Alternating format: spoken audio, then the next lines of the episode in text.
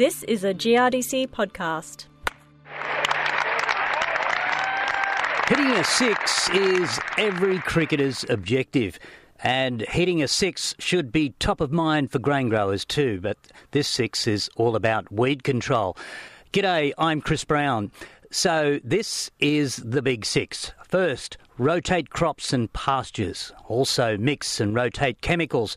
Introduce crop competition double knock those weeds, stop the weeds from setting seed, and practice some form of harvest weed control. The Big Six was a feature of a recent Weed Smart conference at Narrabri in northern New South Wales.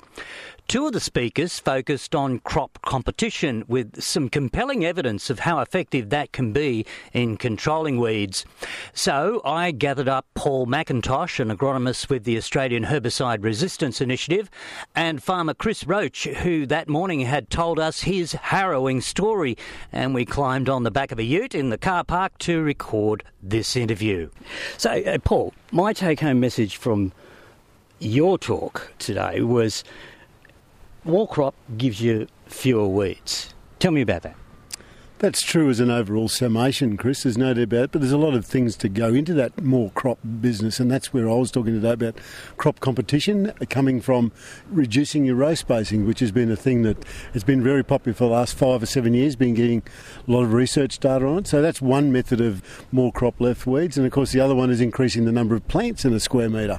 So that's all very well increasing plants in a square metre, of course, but in summertime with our sorghum and maize and sunflower crops and cotton crops, we don't want too many plants a square metre. We need a set number of plants in a square metre, and you've got to sort it out so that you can have as maximum amount of weed control as you can from those crops. Okay, well, we'll come back to that in a minute. Now, Chris, you farm down Gulargambone, is that mm, right? That direction, yeah, yeah. So southeast of Gular, back towards Warrumbungles. Yeah. Okay, so you've had some interesting experiences uh, in lessons learned.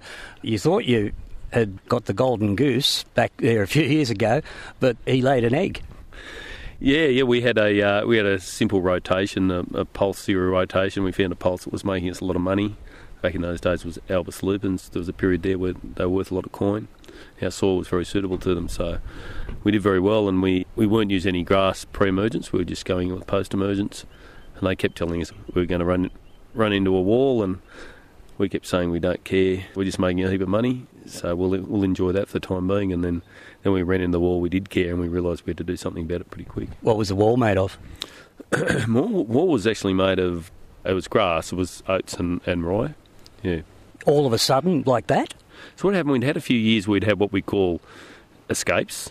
You know, you sort of think, oh, well, they're acceptable, but they're not quite, and the crop would sort of semi-grow through them. And then, then we had a uh, wet spring from memory and uh, we must have had a big escape that year, quite a few, and then it was the following. It was the following that it, it, it was nasty. Yeah, it was nasty.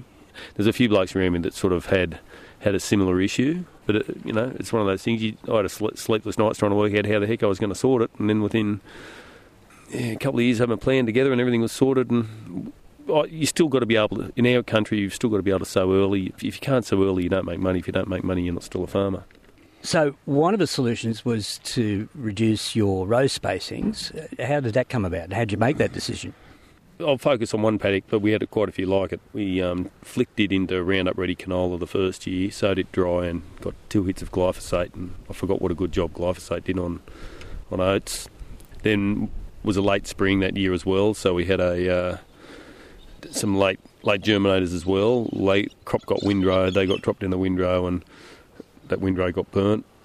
Then yeah, the next year we we were still on the wider rows with tram lines, and I remember having to walk those tram lines because um, we'd sprayed it with Group B, done a pretty good job, but hadn't done such a good job on the tram lines. So I walked that paddock, which I thought was bloody madness, swearing every second step that I was going to get rid of the tram lines, which I did. I bought a disc planter, then narrowed everything up, and it's made a big difference. And and kept that also. The disc planter has kept the seed on top of the ground which is really important for, for oats and rye. Once you bury them, it's a long time before you get your numbers down. So you using tines before that? Yes, yes. We had a parallelogram tine planter. Paul, just coming back to you in terms of row spacings, you put some figures up this morning on the screen about you know, how effective reducing row spacings can be in reducing uh, the numbers of weeds. Can you give us a bit of an idea of just how successful that can be? Yeah, Chris, it's, it's quite remarkable actually with those row spacings when we sort of reduce them down from 100 to 75 to 50 down to 25 centimetres. Just about each time you go down in those row spacings, you, you can really improve your weed control by about 20%.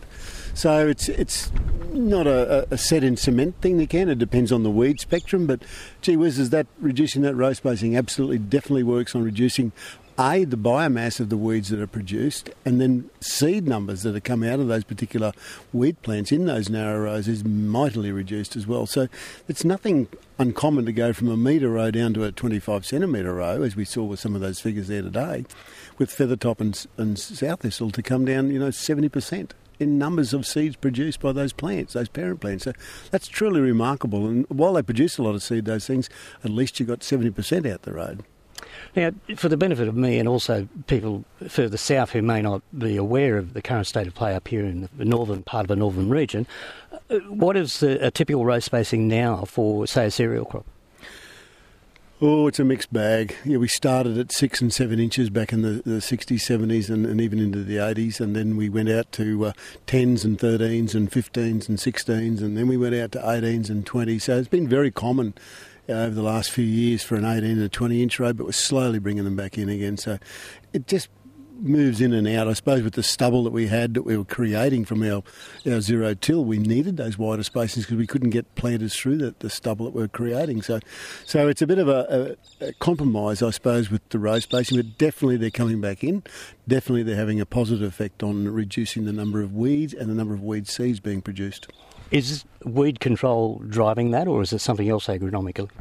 Oh, look, Kerry McKenzie from DAF, a friend of mine, he's uh, done a lot of trial work. He's been giving me a fair bit of uh, knowledge lately any chance he gets about the increasing of yield they're getting, particularly for something like mung beans and chickpeas, and the, the water use efficiency of those two crops, bringing them into narrow rows. So, yeah, weed control is one thing, but uh, as Kerry keeps telling me, there's a lot of extra yield there in those two crops, Mac. He said, so get with it. So I'm with it. I'm with it. i have okay. taken the bait and I'm running with it. Yeah, fair enough. Chris, plant density, you made some changes there too, didn't you? Yeah, sowing rates obviously gone up district sowing rate average would probably be 45 kilograms to the hectare, roughly, of, of wheat just to talking cockies terms, and we sit sort of oh, sitting closer to 70 nowadays. just to take you back there, you, from 45 as a district normal now, you, you go closer to 70. Yeah, yeah, yeah. So that's pretty standard. Just trying to get more plants per square metre up, which is basically a quick canopy, and all the trial work's always saying that you're only going to grow more grain, you're not going to grow less. So don't don't worry about it. It's a cheap way of of uh, doing it. But but having said all that, like there's always advantages and disadvantages of doing things like it. Like if you narrow everything up and you and you get a wet year, you've got all of a sudden you've got funguses, you've got molds, you've got especially in pulses. I mean, it, it doesn't happen often, but when it does, it can really bite you in the bum. But weeds for us are a massive issue, and one in ten or twelve or something if you if you get a chickpea problem where you've where you've got some nasty molds happening, well, you're pretty sure everyone's going to have that problem. How significant has the extra crop competition been in terms of controlling your weeds? I think it makes a big difference, especially in a, in a better season, in a late spring um, or in a good soft spring is probably a better way of putting it. In a soft spring where you get a lot of late germinators, it really gives them a kick in the guts. If you look at the view from the top and it's a thick canopy, the more important view is to, is to sort of pretend you're looking at it from underneath, give yourself a weeds view. And if the weed's not getting sunlight, it's it's going to really struggle. So why not be in that situation? We've talked about row spacings, Paul. What about plant populations? So Chris has just talked about what he's done, going from what uh, 45 district average up to around 70. Is that the sort of move that has to happen as well?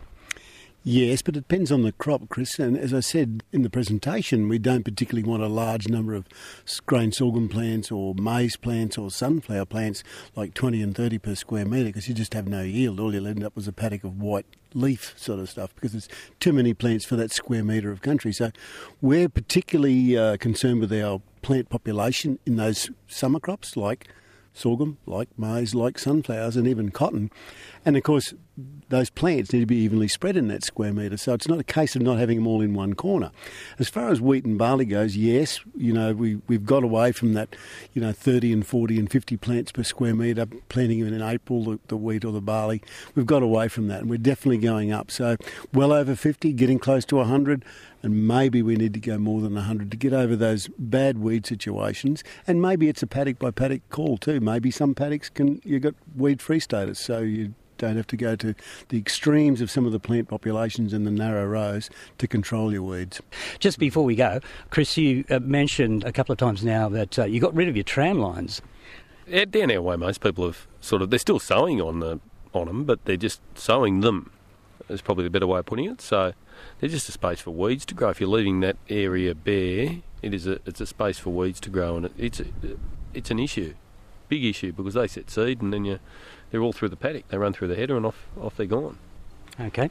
All right, well, we'll leave it there for this topic. Uh, Paul McIntosh, Chris Roche, uh, thank you very much for your time, and thank you very much to the guy who owns this ute that we're sitting on the back of. Thanks, Chris. Good on you. See ya. Bye-bye. Chris is a farmer from Gulargambone in central west New South Wales, and Paul is the Northern Extension agronomist with the Australian Herbicide Resistance Initiative and Weed Smart. And my name is Chris Brown.